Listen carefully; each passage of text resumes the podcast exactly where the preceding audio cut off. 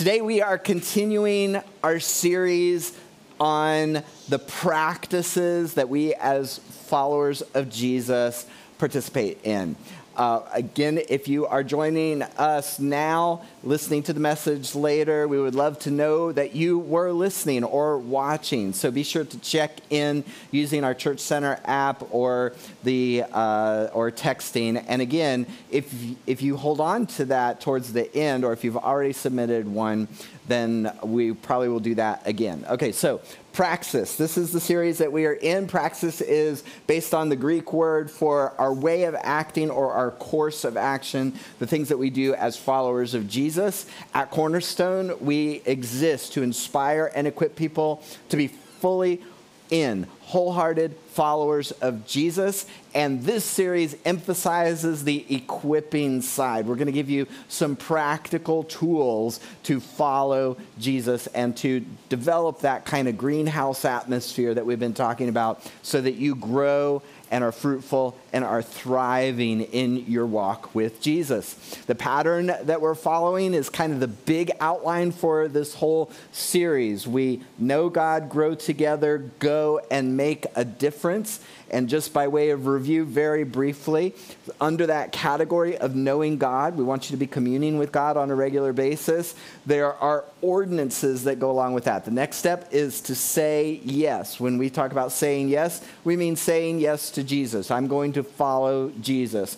Two aspects of that. One, that he is Savior. You want what Jesus did on the cross to count for you and Jesus is Lord. He's the boss. He gets to call the shots. So from this point on, you are following him. The ordinances that Jesus established to celebrate and uh, commemorate those decisions are baptism and communion. When you say yes to Jesus for the first time, you get baptized. And then from that point on, when we celebrate communion, it is a reminder of that ongoing relationship. In the same way that in a marriage, you have a wedding and then you celebrate your anniversary.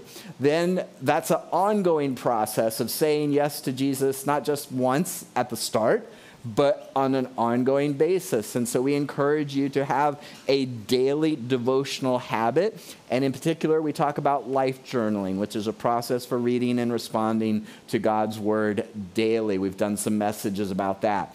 Now we are moving to the second next step, which still is under the idea of knowing God, communing with God, and that is worship. The core practice that goes with that is what we are doing now together. We worship together weekly. Last week, we started talking about this process by talking about its roots in the Sabbath. The Sabbath was a once a day time of rest and worship, once a week time of rest and worship that was established under the Old Covenant, but is still relevant in many ways to today.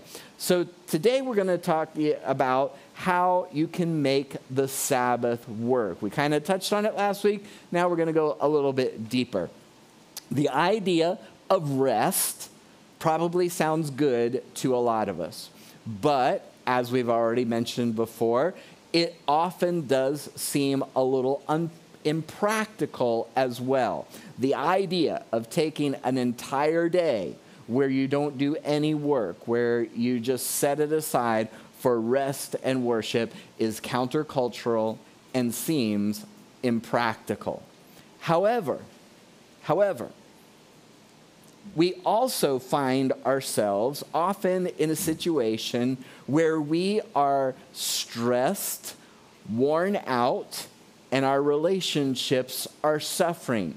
See if you can relate to this. You have an unending to do list, not just at work, but also around the home as well. There's never a time where you're just sitting around saying, I don't have anything to do all the laundry is done, the dishes are clean, the kids are taken care of. There's nothing wrong with the house that needs fixing, no improvement that I could make. Everything is just all taken care of. I can just sit back and be at ease. Now, you all are smiling because you know there's not many times where you've experienced that in your life. There's always something pressing in. And then, as a result of that, because we're always trying to catch up with our to do list, we get worn out physically, emotionally, spiritually, and also relationally as well. Do you know, you, have you noticed that as stress goes up, relationships suffer? Uh, do, you, uh, do you get along better with your spouse or the people in your household, your roommates, your friends, when you're under extreme pressure or when things are relaxed and you have a little bit of breathing space? You all know the answer to that. So, on the one hand, our culture and our, our just inner drive says a Sabbath is impractical. On the other hand, we are all experiencing the stress, the pressure, the breakdown in relationships that come when you always are driving with the tachometer in the red zone. So, what do we do about that? So, that's what this message is all about. It's how do you practically make a Sabbath work in your life? So today's message is the Sabbath at work. We are, of course, talking about the practice of the Sabbath. And here is the good news, the conviction that I hope that you will walk away with today. You can observe a Sabbath. You can observe a Sabbath. It is possible, it's doable. You can not only work it, you can also experience the benefits of it. In order for that to happen, here's what we're going to say you have to be convinced that a Sabbath is beneficial. The benefits are going to outweigh the detriments and the difficulty. You will have to be convinced that a Sabbath is workable, that it is possible in your situation to experience a Sabbath on a weekly basis. And then lastly, I want you to see that the Sabbath is worship. We're going to define what worship is, and you'll see how it ties in. Not just going to church for an hour on Sunday, but, but observing a Sabbath rest is an act of worship. And I'm once again going to challenge you to commit to that next step, that main next step that we have of committing to worshiping together weekly and including the Sabbath practice as part of that. So let's look at it together. We're going to look at a passage, one of the controversy passages in the early chapters of Mark. Uh, in the Gospel of Mark, it introduces Jesus, he starts out his ministry, and then it shows several controversy passages where he has a controversy, an argument, if you will, with the people of his day. And one of them is about observing the Sabbath. Actually, there are a couple that are about that. We're going to look at the one in Mark chapter 2, verses 23 to 27. I'm going to read from the New Living Translation if you'd like to follow along. One Sabbath day, as Jesus was walking through some grain fields, his disciples began breaking off heads of grain to eat. But the Pharisees said to Jesus, Look, why are they breaking the law by harvesting grain on the Sabbath? Jesus said to them, haven't you ever read the scriptures, what David did when he and his companions were hungry? He went into the house of God during the days of Abiathar, during the days when Abiathar was high priest, and broke the law by eating the sacred loaves of bread that only the priests are allowed to eat. He also gave some to his companions. Then Jesus said to them, The Sabbath was made to meet the needs of people and not people to meet the requirements of the Sabbath. So the Son of Man is Lord even over the Sabbath. Let's pray together. Heavenly Father, I thank you, Lord, that you, as a loving Heavenly Father who created us, knows us inside and out, wants to benefit and bless us. And so you established, you gave us this practice of the Sabbath. I pray, Lord, that you would give us insight, that you would give us conviction, that you would prompt us to obedience and to do those things like observing a Sabbath that are going to prompt growth and fruitfulness, longevity, health, and wholeness in our lives. I pray this in Jesus' name. Amen. All right. So, again, I want you to leave today with the conviction that you can observe a Sabbath. And the only way you're going to do that is if you think that the benefits outweigh the detriments, if the return on your investment is going to be greater than your cost. So let's look at this key verse in this passage. It's Mark 227. And this is the summary statement that Jesus, that's the first part of a summary statement that Jesus is making. I just have to say, it feels so much better and so much cooler in here today. I'm feeling that fan blowing on me. Last week I was sweating. Whoo, I am so thankful and happy today. All right, so Jesus said to them, the Sabbath was made to meet the needs of people. If you're taking notes, underline, circle, needs of people, and not people meet to meet the requirements of the Sabbath. What is he saying there? The reason that God established this practice of a Sabbath was not to uh, not for some religious requirement, but because he created us, he knows us, and he wants to benefit us.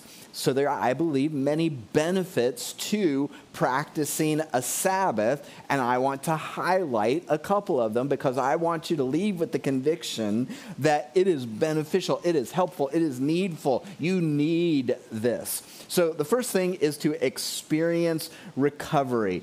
I was um, reminded of this uh, principle when I went to a conference and I was talking uh, this guy who was a, I believe he was a doctor who was talking about and focused to, on rest and recovery for athletes, but he had just written a book that made the application to your work setting as well. Most of you will probably know that if you're an athlete, you have to have intense workouts, but you also have to have a period of rest and recovery. It's actually in that time of rest and recovery where your muscles are healing that you build muscle and you gain that strength. And what this author was saying was in the same way, you need a rest and recovery cycle to your work life as well. I know that as I'm, to pick a task, preparing a message for the week, for example, it's very hard. It's too wearying to try to do from start to finish in one day. Even, even if I allot a lot of time for it, it's just, it just wears me out. And so it works much better for me to do a start on this day, study on this day, put the, the points and the keynote together this day, work on the growth guide this day. By spreading that out, there, I've introduced a rhythm into my work allows my body, my brain, my spirit to recover. So if you are constantly on the go and just shifting from one to do list to the next, your body never gets a chance to recover and you will pay for it in the Old Testament, there was a seven year Sabbath cycle for, in their agricultural world where God told them to let the ground lay fallow on the seventh year. But they didn't do that. They're like, I got to eat, I got to make money, I'm going to work every year. And then when they went into exile, God said, Now the land is going to get its Sabbath because you'll be gone. You'll be, you'll be in exile in another country your body is going to put you in exile if you don't take care of it. So you need the time to experience recovery, and practicing a Sabbath does that. Another thing that it does is it helps you to gain perspective. I notice this especially when we go away, when we go on vacation, when we get out of our house, when we go to another place. I just get greater perspective on my life because I've pulled myself out of my normal setting and my normal schedule, and it just grants me perspective that I wouldn't have. I'll give you a parallel to something uh, in the financial realm. When I was a college student, and I was, you know, all college students are generally poor. I was a poor college student. I did have a job. I was, I uh, would get, you know, maybe $160 every two weeks or something like that. But that was my money. That was my living money. and I went to a church uh, service. I think it was actually a concert. They were taking up an offering. I had my paycheck in my pocket, and I felt prompted by the Lord to just sign it over and give it away. That was all the money that I had for those two weeks. But I felt prompted, and I did that. And what I found was I still lived, right? I, am still here. I made it. If you had asked me the afternoon before I went to that concert, do you need this money? Yes. I need it desperately. I cannot give it away. I can't afford to give it away. But by giving it away, what that did is it forced a little perspective. And it's like, okay, yeah, it was helpful. I'm not going to do that every week, but I, but I made it. When you, as an act of faith, decide to rest, just put it, press the pause button. That to do list is still going to be there tomorrow. You're going to live. You, the things that you had to do today, that the whole world would fall apart if you didn't take care of, you find out it's still going to be okay. It gives you perspective. And by forcing yourself to do this as a part of your spiritual disciplines, the rhythms of grace in your life, you will gain that perspective. Last benefit that I'll mention is it improves relationships. Uh, I love the principle that relationships happen in the margins. What does that mean? That means that if you're going to have good relationships, you have to have white space. You have to have open space in your schedule. I've noted before that many times Sue Ellen and I, when we go on vacation, that's when we have our best conversations. Why? Because we're forced to sit next to each other for hours on end with pretty much nothing else to do but to talk.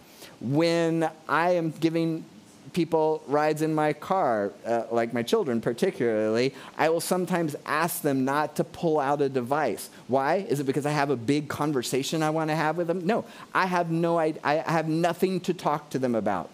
But when they put their device away, you know what we talk about? Something something we uh, there's something that happens because what have i done? I've created white space in our schedule. I've created a space for relationships to happen. I saw on etsy a little handcrafted wooden box that they were selling that was for mobile phones and the idea was that you put that in your dining room, and then as people come in for dinner, they have to put that phone in the box. You close the box, and there, there are no phones at the dinner table. Why? Because it creates the opportunity for relationships. Margin is necessary for relationships. When you create margin in your life, you are going to improve your relationships. Your stress will go down, the relationships will get better. So, that, those are just a few of the benefits of observing a Sabbath. You can observe a Sabbath. You will be convinced that it is beneficial, but now you need to know that it's workable as well. Because you may be convinced that it's beneficial, but unless you can see how a way to make it work, you're not going to do that. So let's look at the second half of this key verse. Mark 2:27 again. Sabbath was made, made to meet the needs of people and not people to meet the requirements of the Sabbath. Circle that idea of the requirements of the Sabbath. The context for the situation that Jesus is dealing with is that the Sabbath keeping was a very important part of the religious practice of his people at that day, at that time and in that day. And so it had been expanded greatly beyond what was in the scriptures of just observing a Sabbath. And they had commentary on here are the things that you can do and that you can't do. This constitutes working. This is not uh, working. It was, uh, you could go on a journey, but only a Sabbath day journey, a short journey. There were certain things that you could do or not do. And it became so focused on that that the benefit or the reason behind it got lost. Don't do that. So let's just look practically at how you can make this work. Number one, find a trigger. Uh, we've talked a lot about triggers when we've been talking about spiritual disciplines. We talked about the triggers in the idea of developing a daily devotional habit. You know, before you have breakfast, before you turn on your computer, before you pick up your phone. Those are all triggers to say, I'm not going to do that until I've had my time with the Lord. Uh, we talked about coffee, remember? You know, you don't have coffee until you met with Jesus, and I suggested, well, maybe for Jesus' benefit and for yours, go ahead and have your coffee. You'll both probably have a better experience. But that's a trigger. It's an example of a trigger. In the Old Testament, the sun down on what we would call Friday night, which was the beginning of the seventh day in their understanding, that was the trigger. That was the beginning of the Sabbath. In your growth guides, you'll see a list of different triggers that are out there. I really have enjoyed watching and learned some things from watching my son John and his wife Mason as they've really focused in on this idea of observing a Sabbath. So when they were living and working in New York, often on Friday evening, they would have a Sabbath dinner. It was a special dinner that they would prepare. They would often invite their friends over as well. It was a time to say, This is when our Sabbath begins. And we're going to celebrate it by having a special meal, by inviting some friends over. And then they would often celebrate communion as a part of that as well. Then that carried over into the next day, and they would do something that broke them out of their normal schedule, allowed them to experience all the benefits of the Sabbath observance on that Saturday. So, what could be your trigger? I list some there. Maybe it's a certain meal. Maybe it's a time of the day. Maybe it's worship uh, together on Sunday morning. But just find some point where you need that hard line, that line in the sand that says, here's where it begins. Certain things I'm going to stop doing as I cross that line. And speaking of stopping and doing things, this is the next tip cease and desist. Cease and desist. You probably heard that before. I had to look up desist because I didn't know exactly what it meant, But cease means you stop doing something, and desist means you don't pick it up again. Uh, how often have you said, okay, I'm not going to look at my phone? Five minutes later, I'm looking at my phone. I'm not going to check email. Five minutes later, you're checking email. You remember that one email that you were looking for. So actually draw a hard line. You don't have to be legalistic about it. We'll talk about that in a second. But, but, but stick to it and, and decide for this period of time, I'm just not going to do my normal stuff. Now, another tip that I found really helpful is you know, we talk about rest. Have you heard the phrase, a change is as good as a rest? My work is mostly sedentary. So when my Sabbath comes around, I try to do something active. I, my work is mostly inside. When my Sabbath comes around, I try to do something outside. So change things up. And that is a way of changing your perspective, and it's a way of observing the Sabbath. You're ceasing your normal routine to do something different. So, think about that. Last tip roll with the punches. Last week we talked about not being legalistic about that, and I put that definition in your growth guide again. But, uh, but you, you, are going to have to adapt. I put the phrase roll with the punches. Familiar phrase. Uh, I uh, think of our budgeting software, YNAB. You need a budget, YNAB.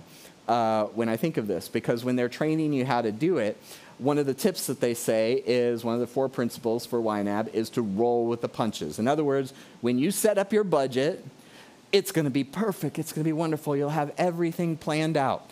And then life happens it's kind of like in the military, they say no battle plan survives contact with the enemy, no budget survives contact with target, right? The, the, the, it's just you're going to have to roll with the punches. In the same way, when you commit to a spiritual discipline, all of the powers of hell are going to descend upon you to try to break you out of it and to keep you from doing it. So you're going to have to be flexible.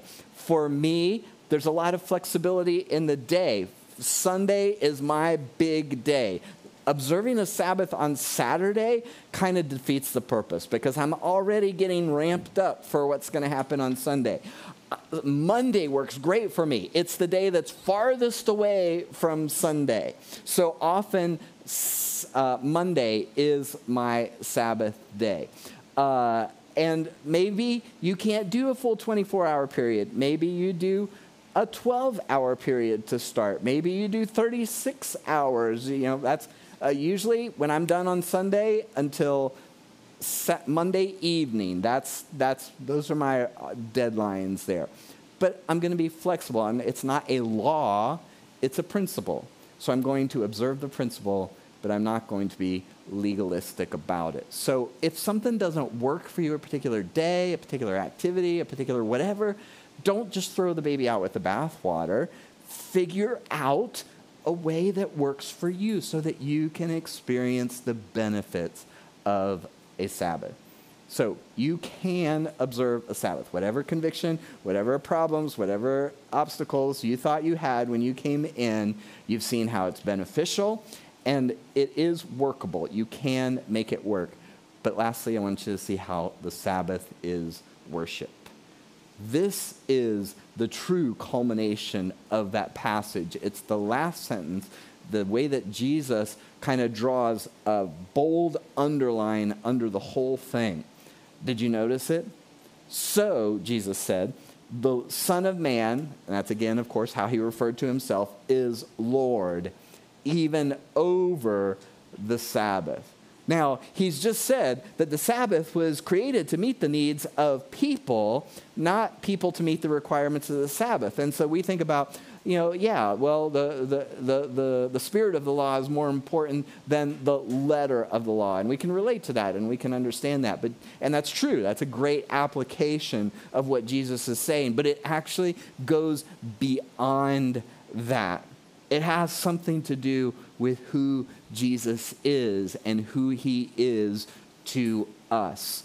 The Son of Man is Lord even over the Sabbath. The Sabbath is an act of worship. Uh, when I was still in college, I did a study on what exactly is worship. What, is, what, is, what does the Bible say is worship? And I found out something that was interesting.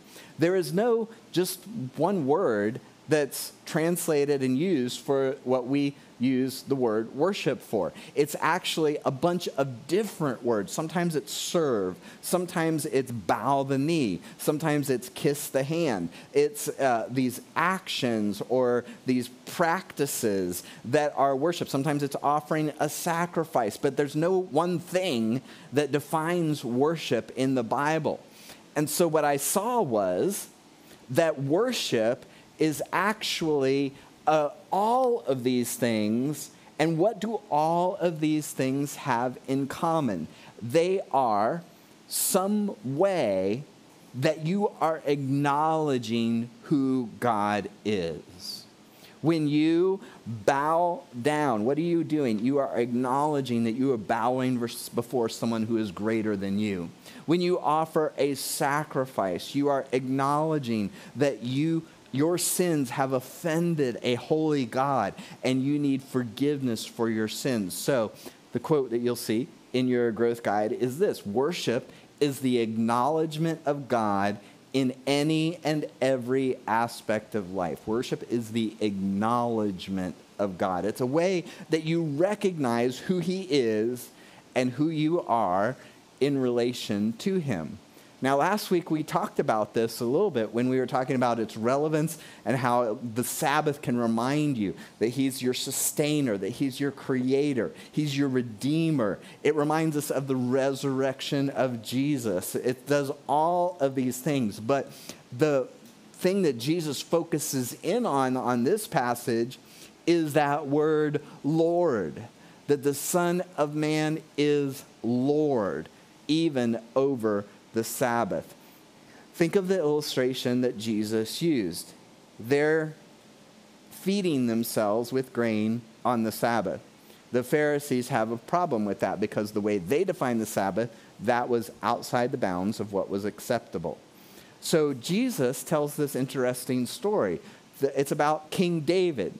And he had been anointed as king, but had not yet taken his place as king. And in fact, the current person in the place of king was Saul, and he was persecuting, he was chasing down David.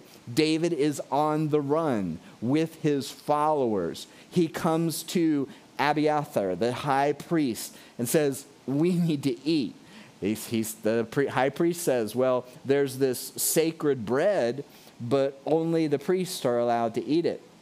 But he gives it to David and to his men and they eat. What is Jesus saying? He's saying, look, you can see how David did something that was contrary to the law, but he's not condemned for it. And in fact, the high priest is the one who gave him that. Now, you are condemning me on my mission, but there's someone who's greater than David. David was preparing to take his place as king over the nation. And Jesus is proclaiming, he's on mission with his followers, saying, The kingdom of God is near. I'm about to take my place as rightful king. So, by giving David and his men the bread, the high priest was saying, Look, this is more important. I'm serving the king and when we observe the Sabbath, when Jesus said, I am Lord even over the Sabbath, what is he saying? There's a new regime coming into power. There's a new kingdom that is being unfurled. And I am that king. And I take precedence over any of these rules and any of this rule keeping. I'm the one who is actually Lord. I'm the master, I'm the Messiah, I'm in charge. What was Jesus doing? He was saying, yeah, the rule keeping versus the spirit of the law, yeah, yeah. But you're missing the point if you don't recognize Jesus for who he was in the midst of that. And when we observe a Sabbath, what we are doing is we are acknowledging God's place. We are worshiping. We're saying, You're God, and I'm not. You're always at work. You're always going to accomplish everything that needs to accomplish. You don't need me. I don't have to do this. I can rest. And what you're doing is acknowledging His sovereignty, His lordship, His place in your life. The Sabbath is an act of worship. So let me encourage you to take a next step. Number one, maybe for some who are listening, you've never acknowledged Jesus as Lord. The idea of getting some rest and, and relaxation and taking some time off sounds good. You see the benefits. But don't miss the point that it's ultimately about your relationship with your Heavenly Father. Has there ever been a time where you said, I want what you did on the cross, Jesus, to count for me? You died for the sins of the whole world. I, I want to be included in that. It's not automatic. And then from that point on, I'm going to follow you. I'm going to acknowledge you as Lord. The way that we do that here to indicate that so that we can celebrate it and encourage you and resource you is if you're filling out the card, do a double circle around say yes. If you're doing it online, you'll see that there's a checkbox in the next steps. I'm doing this, I'm saying yes for the first time. But I'll also encourage you to move past that to the idea of the worship commitment, that worship next step. The practice, the main practice, is that we gather together, like we're doing right now, to observe the Sabbath. We are taking a time away and we are doing something different. We are resting but we are also worshiping. We're acknowledging God by taking this time and doing that. So, fill out the card. Today we've been talking about the Sabbath. You can observe a Sabbath. You've seen that it's beneficial, you've seen that it's workable, and now we recognize it as beyond that, that it is actually worship. Circle the worship. Mark that in the check in if you're filling it in online. Say, I'm going to take this step of faith, this act of worship, and commit to worshiping together weekly. And let's see how that will benefit you. And recognize that you are worshiping by doing so. Let's pray together. Heavenly Father, I, I'm just struck by that phrase that uh, the Sabbath was made to meet the needs of people, not people to meet the needs or the requirements of the Sabbath. That you want to bless your people. And so you establish this practice. That's not a law, it's not a salvation issue, it's not a have to, it's a get to. And so, Lord, I pray that you would help us to take that step of faith to commit to worshiping together weekly both in this public way as we gather together, but also in the way that we press pause on our lives to acknowledge you, your provision, your sovereignty, your right to rule, your lordship in our lives. Accept this act as an act of worship. We thank you and we pray this in Jesus' name. And everyone said, Amen. Amen. Have a great week.